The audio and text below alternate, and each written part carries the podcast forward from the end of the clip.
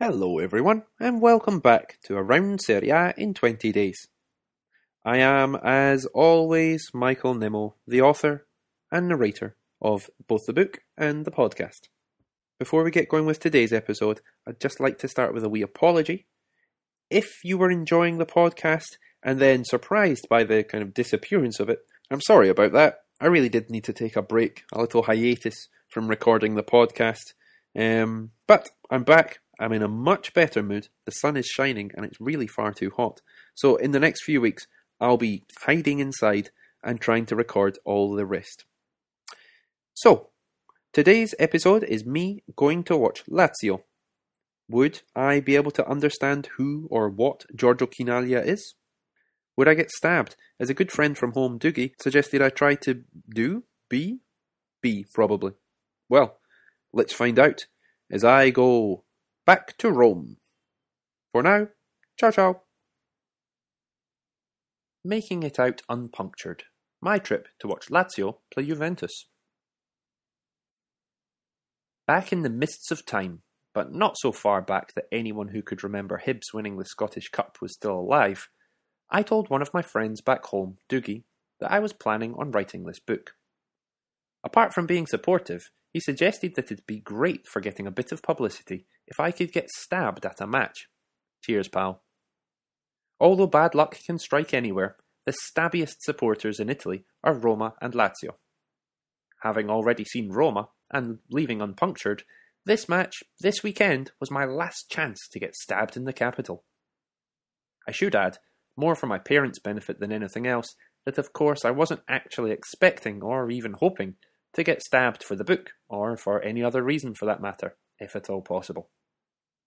I'd forgotten about Doogie's suggestion until the train ride down to Rome, leaving me to reflect that if I have friends who recommend a stabbing as being a positive course of action, I guess I don't really need any enemies.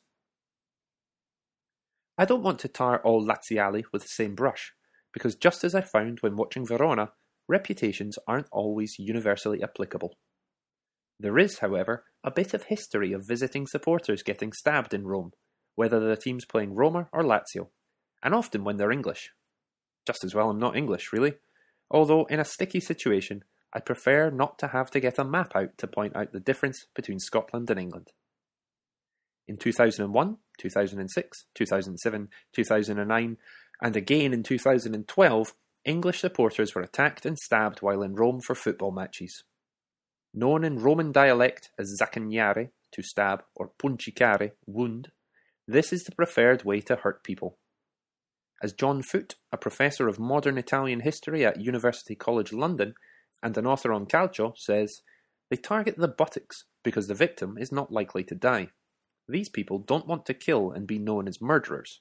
They want to show they can hurt their rivals and get away with it. The stabbings are now so frequent they are hardly reported in the Italian press, says Professor Foot. A rival fan is stabbed at nearly every Roma game, but it only hits the headlines when foreign fans are attacked at a game like the Champions League final. As far as I can tell, these problems stem from a frequent and erroneously held belief that casuals and hooligans in Britain were something to admire. While I might fear someone who'd kick my head in, I probably wouldn't admire him and try to emulate his actions. I've stopped counting the number of people who ask me if I've seen the films Green Street or Football Factory, and although most folk now hold the quality on the pitch in England in awe, a lot of them have a twinkle in their eyes for the good old days when you could try to smash someone's face in with your mates. As the Romanian philosopher Emil Cioran wrote, the civilizing passage from blows to insults was no doubt necessary, but the price was high. Words will never be enough. We will always be nostalgic for violence and blood. As you may have already realised, thankfully, I didn't get stabbed. This has the twin benefits of A. Me obviously being intact and alive, and B. Due to missing out on any publicity this might have caused, it gave me an external factor to point my long finger of blame at, should this book not sell millions of copies and make me the fortune that I think I so richly deserve. Having already mentioned Verona, here's a quick quiz to check if you've been paying attention. In relation to their origins, what do they have in common with Atalanta? Ha, yes, that's right. They both have Greek influences, and so do Lazio. You wait for one Greek flavoured team in Italy to come along, and then another two swing past shortly afterwards. Sod's law, that is. Società Podistica Lazio was founded in 1900, but it wasn't until 1910 that their football section was set up. Before that point, they were a sports club and remain so today, with sections for more than 40 non football disciplines. This is where the Hellenic influence comes in. Lazio's colours are sky blue and white, which they were inspired to use by the Greeks due to the fact that the club boasts the aforementioned panoply of sports. And Greece is, you know, the home of the Olympics. Whether or not Lazio have a tug of war team, however, is not clear. Perched on top of the club's badge is an eagle, the symbol of the team. This was also chosen in acknowledgement of Greece, this time due to its use as a symbol of Zeus, god of thunder and sky. Lazio's nicknames come from their colours and their heraldic symbol. They are commonly referred to as the Biancocelesti, the white and sky blues, i Biancoazzurri, the white and blues, or le Aquile, the eagles. Their fans are referred to as Laziali. Since 2010, they've stepped up their efforts at instilling some excitement by getting an eagle to swoop around the Stadio Olimpico, which they share with Roma, pre-match. Needless to say, it's pretty impressive although one time in 2012 it clearly didn't fancy watching a training session and flew away into the Dolomites. Just before the kick-off of every match, Olympia, for that's her name, does a circuit over the pitch before landing on the arm of her handler. Every game, except for the derby anyway. They're worried that Roma supporters might launch fireworks, and the last thing you want is an angry or startled eagle and thousands of heads for it to claw and gouge. Despite being one of the most famous Italian clubs, Lazio never got their hands on any silverware until the Coppa Italia in 1958, and then had to wait until 1974 for their first Scudetto. Moving into the 80s, Lazio found themselves demoted to Serie B, along with AC Milan, for one of their players being involved in the Totocalcio betting scandal. And although the next few years proved to be pretty dark for them, the dawn arrived in 1988 with promotion to Serie A. Lazio really became a household name outside of the peninsula following the purchase of the club in 1992 by Sergio Cragnotti. His investment in top-end players included the arrival of Gazza, which dovetailed nicely with Gazzetta Football Italia airing on Channel 4, thus markedly increasing the UK's punters' interest in calcio. Cragnotti repeatedly broke the club's transfer record, and then the world's record when he bought Hernan Crespo for £35 million. These years were the club's golden period, and with Sven Goran Eriksson in the dugout, they finally won their second Scudetto in 2000, as well as the Coppa Italia. With players of the ilk of Sinisa Mihajlovic, Alessandro Nesta, and Pavel Nedved, they won another two Coppa Italia and got to keep the Cup Winners' Cup in 1999, as that was the last year of the competition. Everything that goes up will eventually come down, and Lazio's descent came with a bump, when in 2002 Cragnotti was forced out of the club due to financial scandal. A fire sale of their best players followed and brought with it the inevitable deterioration on the pitch. Then, in 2004, the club was bought by Claudio Lotito, who remains as the entirely unpopular president to this day. Since then, they've won the Coppa Italia another two times, beating Sampdoria in 2009, and then to the obvious delight of their fans, Roma, in 2013. Lotito, the president, could be a grotesque caricature of a Scot, such as his appetite for parsimony. In the past, he's shown himself to not be averse to freezing players out and refusing to pay them when it became clear they wanted a new contract or a move to pastures new, an action referred to in Italy as mobbing. Normally, when Juventus come to town, no matter where, they and their fans are on the receiving end of a good number of Juve, Juve, vaffanculo, Juve, Juve, fuck right off chants. But this trend wasn't observed by the Laziali around me for this game. Instead, it was Lotito, stuffing himself in the fancy seats, who bore the ire of the punters. This being a prestige match would normally be a good opportunity for him to schmooze any guests he might have, but I don't know how he'd react with the entire Curva Nord suggesting he fuck off. It'd certainly make for an awkward moment or ten, but then again, it's his team recording to the banks, and he's demonstrated before that he doesn't hold much truck with dissenting voices. Lazio's homestand is the Curva Nord of the Olimpico, and according to research by the newspaper La Repubblica, they are the sixth most supported team in the country. Their most famous ultras group is Gli Irriducibili Lazio, and so, as is normal, in the weeks before the match, I set out to find myself some fans to interview. Going about this in my typical fashion, a quick Google search found me some forums to join. Joining them, however, was not as easy as liberating confectionery from infants, as it usually is. Now, normally in order to sign up for a forum, you need to fill in an online form with your details, before the final step, in which you need to write a randomly generated code that pops up on screen. Easy peasy lemon squeezy. The Lazio forums, I guess, get trolled quite frequently, and or they're deeply paranoid. This manifests itself in requiring aspiring forum members to answer a very specifically Lazio themed test as the final step, rather than the typing of the random code norm. So, on one of the forums, after filling in my username, etc., etc., I was presented with the statement Giorgio Chinaglia è, which would be Giorgio Chinaglia is dot dot dot dot dot. Who he was exactly, we'll come to soon, but in reality, he is only one thing that's dead. Without wanting to be a pedant, but really I spent days trying to find out the answer, so I'm going to be a bloody pedant about this. There is only one possible and correct answer. But the computer refused to accept that dead was it. Philosophically speaking, at least for me, all that we are ceases to be when we shuffle off to wherever and whatever's next. Unless, in an effort to psychologically shield themselves, the Lazio fans deny the reality of Giorgio Chinaglia's death.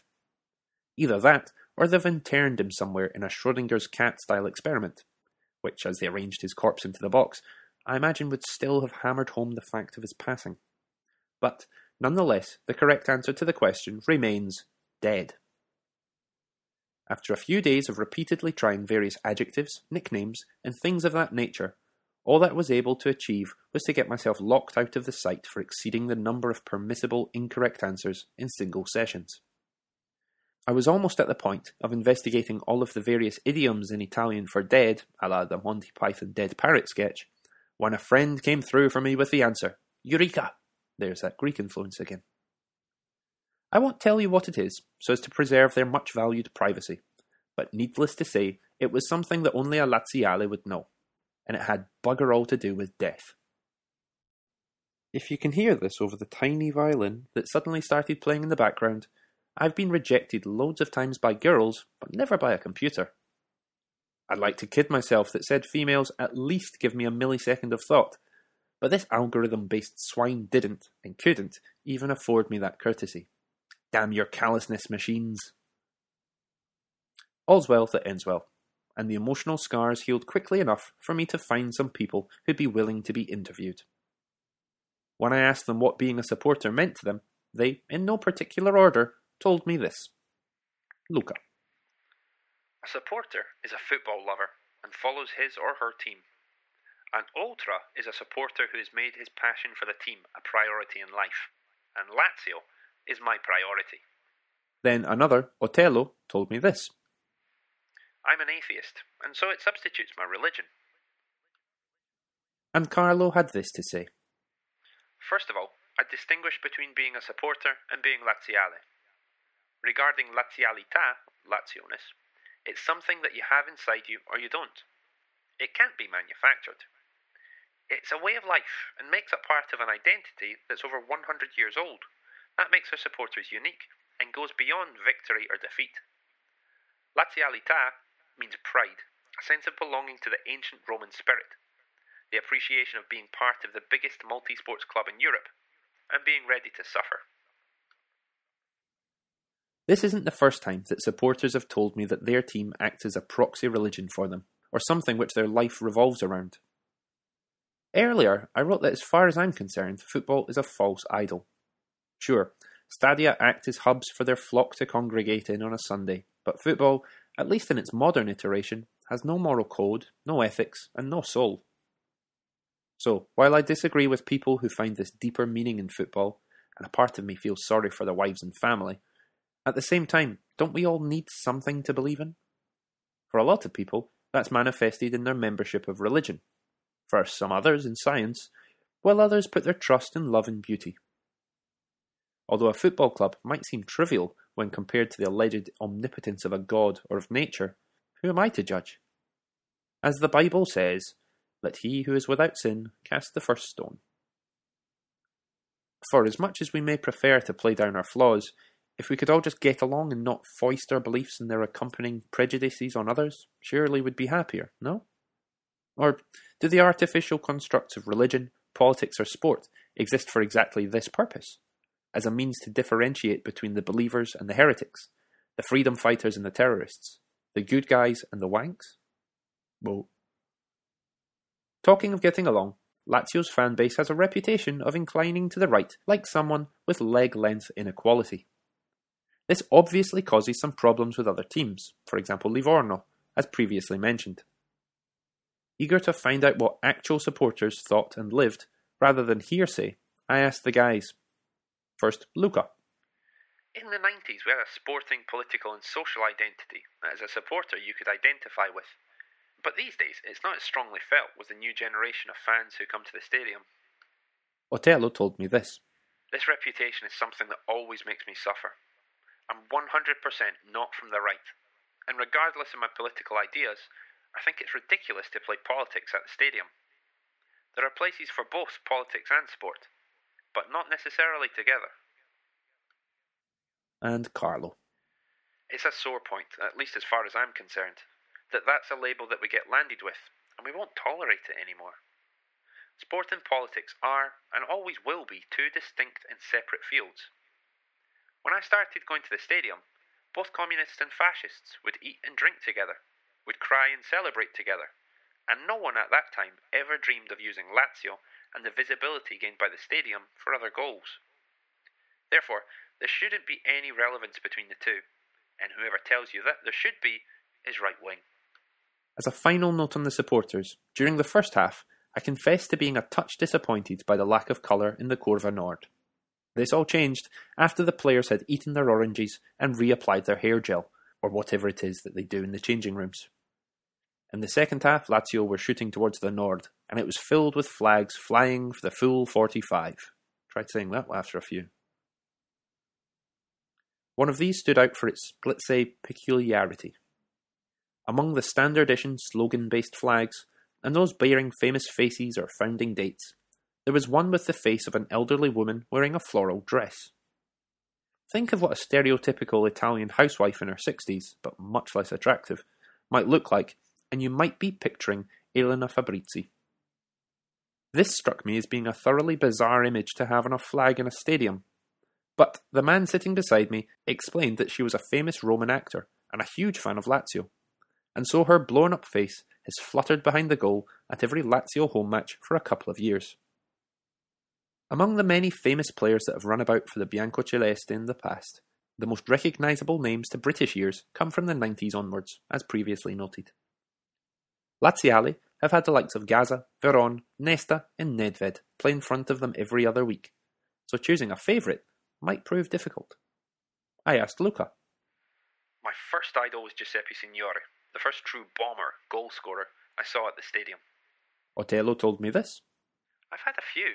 Chinaglia, yes, he of the forum question, Giorgio Chinaglia is, contributed a lot to my approach of being Laziale. Then there have been others who I've loved, even in their more mature years, for example Matias Almeyda. And Carlo.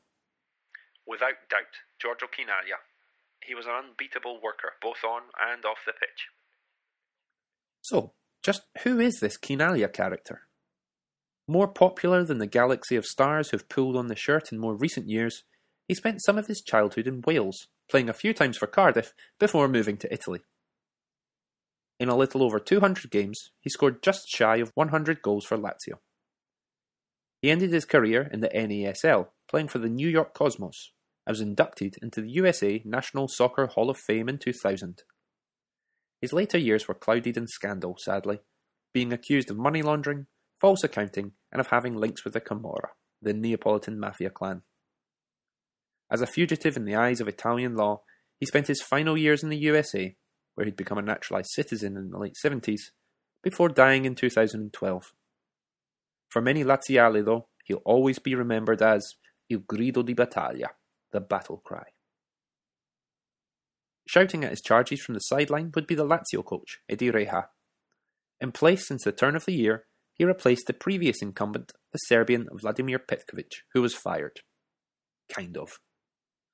As already noted, the president Lotito isn't one to willingly reach for his wallet, and as a lover of the Latin language, he should probably be quite au fait with Cicero, the Roman philosopher's quotation, non intelligunt homines quam magnum vectigal sit parsimonia. Of course, everyone who speaks Latin is nodding now, but for those of you who don't, that translates as Men don't understand how great a resource parsimony can be. Lotito certainly seems to, as he'd fired Petkovic, when he found out that the Serb had signed a contract to take over as Switzerland coach starting from the summer of 2014. His contract at Lazio would have expired before then, so he'd be free to do what he wanted, but Lotito wasn't at all happy. Fired him, offering him a hundred thousand of the six hundred thousand euros he would have been paid had he stayed until June 2014, and replaced him with Edy Reja, Petkovic's team had been on, been on the slide after beating Roma in the Coppa Italia final in 2013, so something needed to change. But his sacking and Reja's arrival was a farce. See, Petkovic rejected Lotito's severance offer, so hadn't been legally fired, but Reja had been hired, so for a few days Lazio had two coaches. Although they would have found a compromise, it would have been highly entertaining to see the team run out onto the field and then have these two men jostle for primacy in the dugout. After a few days, though, Petkovic's name was officially scored off the books, and Reja's office was his own. The general mood of supporters didn't change during this episode. The majority were still just as anti Lotito as before, and as previously mentioned, this was not the first time. Bigger protests would come after the match that I'd gone to see, which would turn out to be the farewell home match of the Prophet, Hernanes. Sold to Inter on January's transfer deadline day, the Brazilian left the club's training ground at Formello weeping, prompting furious fans to head towards Lotito's home and demonstrate outside. Two days later, supporters groups from the Curva Nord released a statement, some of which, it was very long, read, The January transfer window closed with the umpteenth disappointment. While we've got used to markets where we don't strengthen the team, this time the winter window had produced a notable weakening of the already mediocre squad that coach Reja has at his disposal. The dubious and amateur management of the club and despotic rule of Lotito and Tare, the technical director, never ceases to surprise in a negative way, and widens the irremediable rift between those who run SS Lazio 1900 and those who represent its essence, its people, us. For us Laziali, SS Lazio is a way of life that both sets us apart and unites us, from which we have a traditional identity, passed on from father to son, making us its people. Lotito, with regards to these ideas, has always shown himself to be a poorly concealed intruder. The good of SS Lazio 1900, as demonstrated by the facts, doesn't enter into his priorities. In the build up to the game, Lazio's German striker Miroslav Klose wasn't exactly effusive in his optimism. Lazio had lost the first fixture between the two teams 4 1, and in the days before this one, he said, We have to find a rhythm, win our battles, have a bit of luck, and we'll maybe even be able to get a draw. Conte's got a great team, but we don't want to concede another four goals. Then, somewhat contradictorily, the change in the bench has given us back our enthusiasm. Whoa there, Miroslav, I'm getting giddy from your enthusiastic belief. But the game couldn't have started off much better. When 24 minutes in, they were handed a penalty and a red card for Buffon, the Juventus keeper, and the resulting spot kick was dispatched without problems to the delight of the Laziali. All the same, their apparent game plan of sitting deep and hitting Juventus on the break wasn't working well, as all too often the men left up the field, Hernanes and Klose, were left isolated. Neither of them are blessed with pace, and so the Juventus defenders made short work of their breakaway forays. With this frequent possession, the visitors' pressure was more or less constant, but try as they might, they were unable to create too many clear chances on goal. Lichtsteiner, the visiting right back, got an unfriendly welcome, as former home team players often do, being greeted as he was with chants of Zingaro, Zingaro, Zingaro di merda, gypsy, gypsy, shitty gypsy. All throughout the first half, a boy beside me seemed to have a particular form of Tourette's, as at every available moment shouted, Arbitro! Referee! This passed in the second half to what the language most commonly associated with the syndrome is, turning the air a Lazio tinged blue as he did so. At half time, I spoke to his dad, as upon seeing me scribbling notes, he asked where I was from. When I told him I was Scottish, he was most impressed, and I took a shine to him in return. What can I say? I'm easily wooed. In the second half, Lazio came out of their shell a bit more, making it a much better spectacle. After a fairly lopsided first half, in terms of possession at least, they came out looking like they'd be happy to push Juventus back a bit, but their most expansive attitude was punished when Fernando Llorente looped a header in to draw the score level at 1 1. Near the end, Lazio had two great chances to score. First, a header that was tipped onto the Juventus crossbar by the cat like Storari, and then the substitute Keita curled a shot onto the post. That was it for pitch based thrills, but someone in the stands could look forward to an exciting trip home. During the second half, there was an announcement over the tannoy asking for a certain Danilo Qualcosa to make himself known to the nearest or only steward to collect his nephew or grandson. My doubt here comes from the fact that it's the same words in Italian. This raised a few chuckles from the other punters, but also begs the question how can you lose your nephew or grandson? For this match, I was joined by friend and accommodation supplier Gemma. A big thank you goes to her for helping me out on my two trips down to Rome, and I was interested to hear her thoughts on the stadium experience, because normally I'm either by myself in the stands or with a supporter I've found to interview on the day. Although she'd been to football stadiums before, she'd never been to the Olimpico, so would she offer a fresh perspective on the atmosphere? It was definitely a positive experience. I knew that there would be a great atmosphere, but I thought the crowds would have been a bit rowdier. I enjoyed the fact you could take beer in, but was surprised to see how few people actually drank and smoked during the match. Despite the large scale stadium being an impressive piece of architecture, I felt that its size actually impeded the atmosphere. The stadium is too big. You don't get the same vibe as you do in smaller sized arenas. You can't connect with the other supporters in the other areas. Everyone is too far away from each other. As expected, the majority of the supporters were male, and I liked the fact that the people around us were pretty friendly, despite the extensive use of parolacce, swearing, from the man in front of us. I wasn't expecting people to boo the other team's players when they were announced on the big screen, and above all, I thought it was very unsportsmanlike to boo some of their own team's players. That was an awkward experience. Although I kind of expected security to be lax, being as we are in Italy, I wasn't expecting there to be the countless number of flares and smoke bombs thrown onto the pitch by supporters, mainly from the hardcore fans in the area next to us.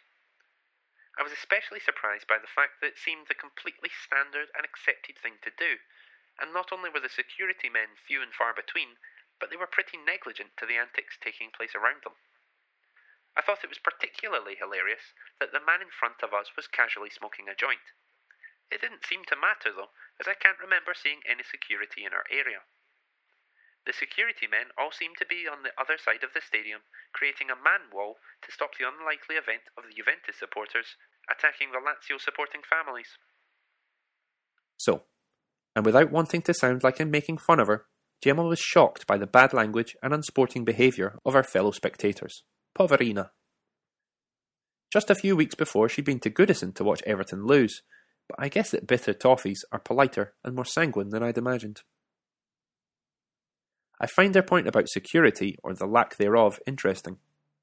After years standing in the acrid haze of smoke bombs, flares, and joints, I don't pay them particular attention anymore. They're certainly not things you'd expect to find in a British stadium, but beyond the frisson of excitement the first time I saw them, they don't bother me at all. If anything, a match here without a smoke bomb or flare doesn't feel much like a match that counts. While they may not be great for your lungs, they add something to the atmosphere. I'm not a doctor, so I don't know what the smoke's doing to us, but I wouldn't have the stadium without its haze.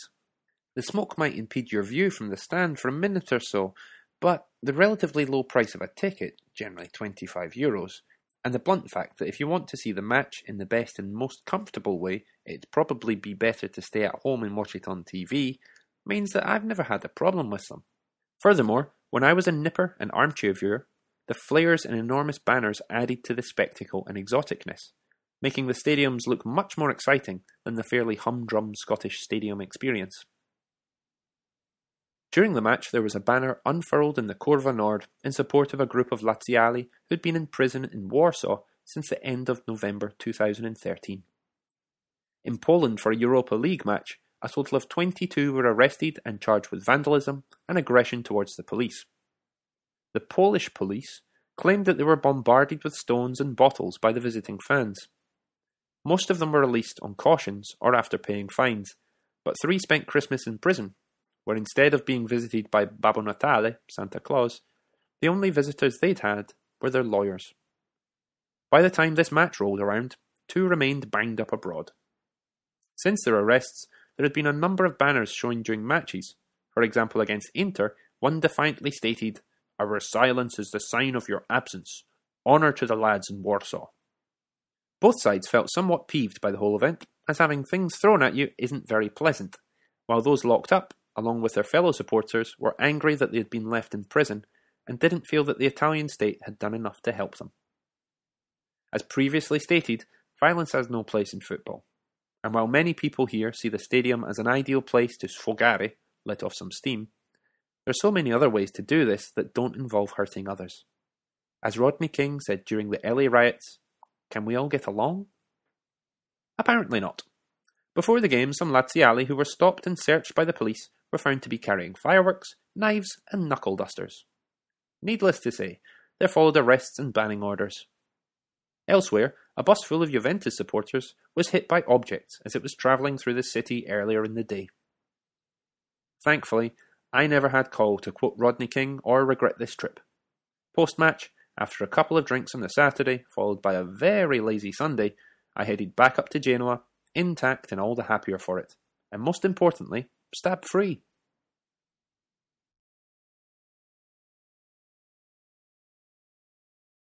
As the Romanian philosopher Emil Korenz wrote, hmm, I don't know the pronunciation, with players of the ilk of Sinisa. The Polish police, the Polish police, that's difficult to say,